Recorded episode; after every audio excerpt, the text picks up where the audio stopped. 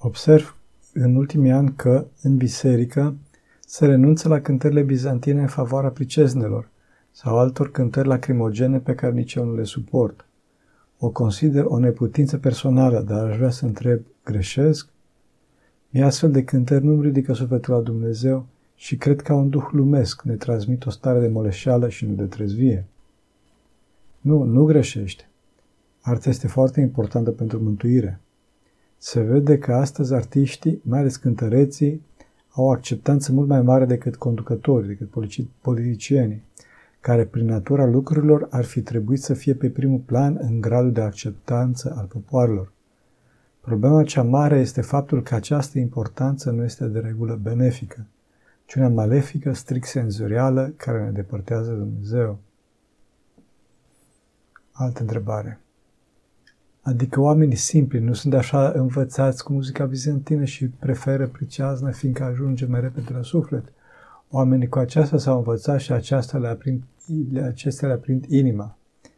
Trebuie, în schimb, multă responsabilitate ca și în școli și peste tot să se promovească muzica psaltică autentică.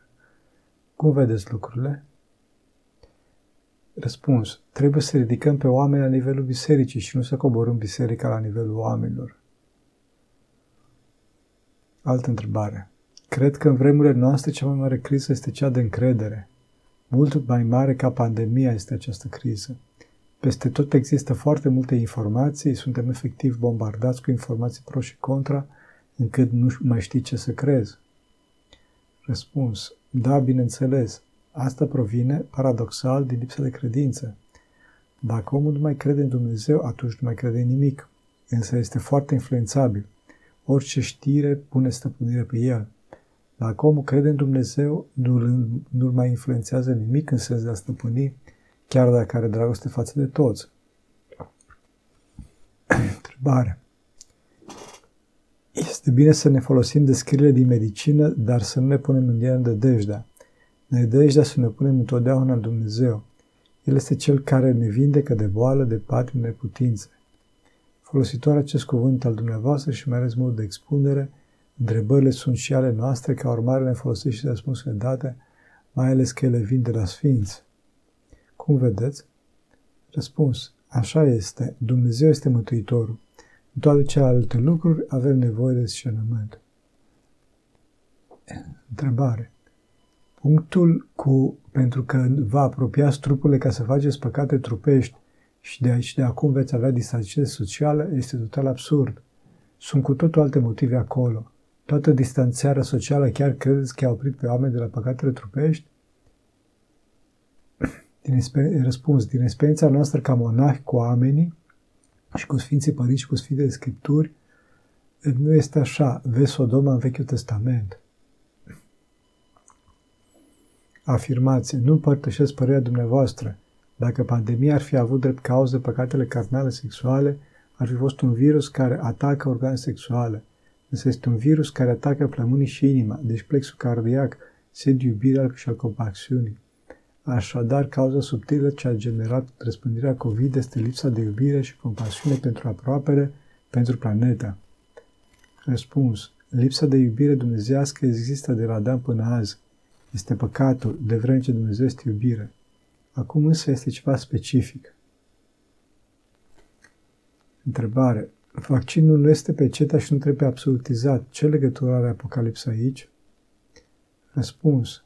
Apocalipsa expune modul de gândire anticristic, care, cu toate că va fi aplicat la paroxism pe vremea anticristului, apare periodic ca prevalent în istorie.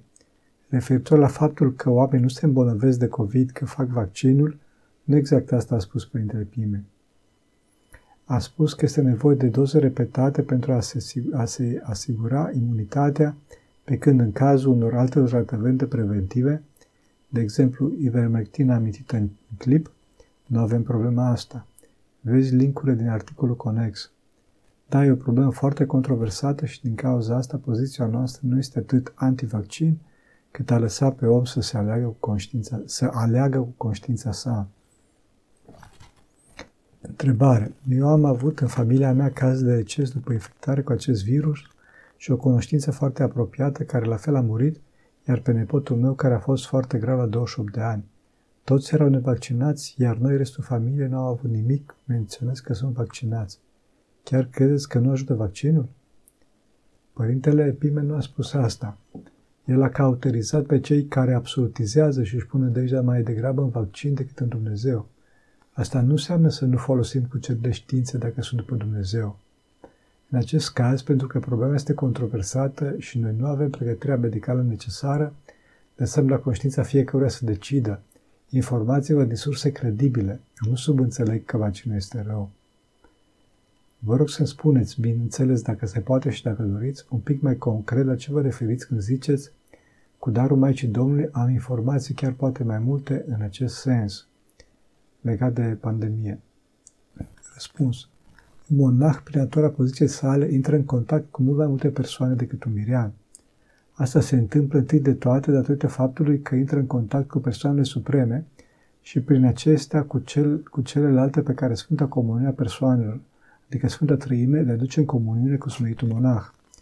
Datorită acestui fenomen, monahul ajunge să cunoască mult mai multe decât un mirian și asta nu numai de la spovedanie.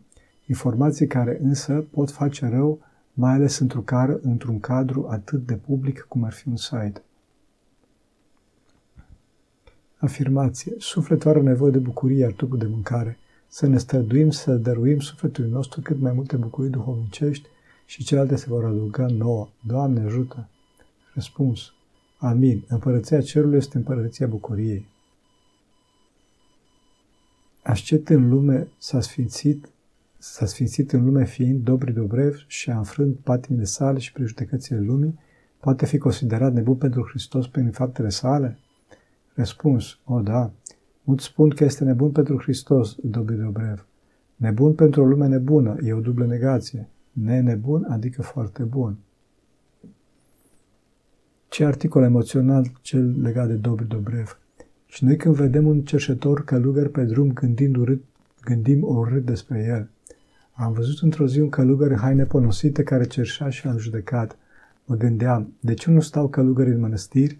De ce cerșesc pe drumuri? Și nu știm fiecare ce face. Vedem pe cineva și îndată ne smintim. Răspuns.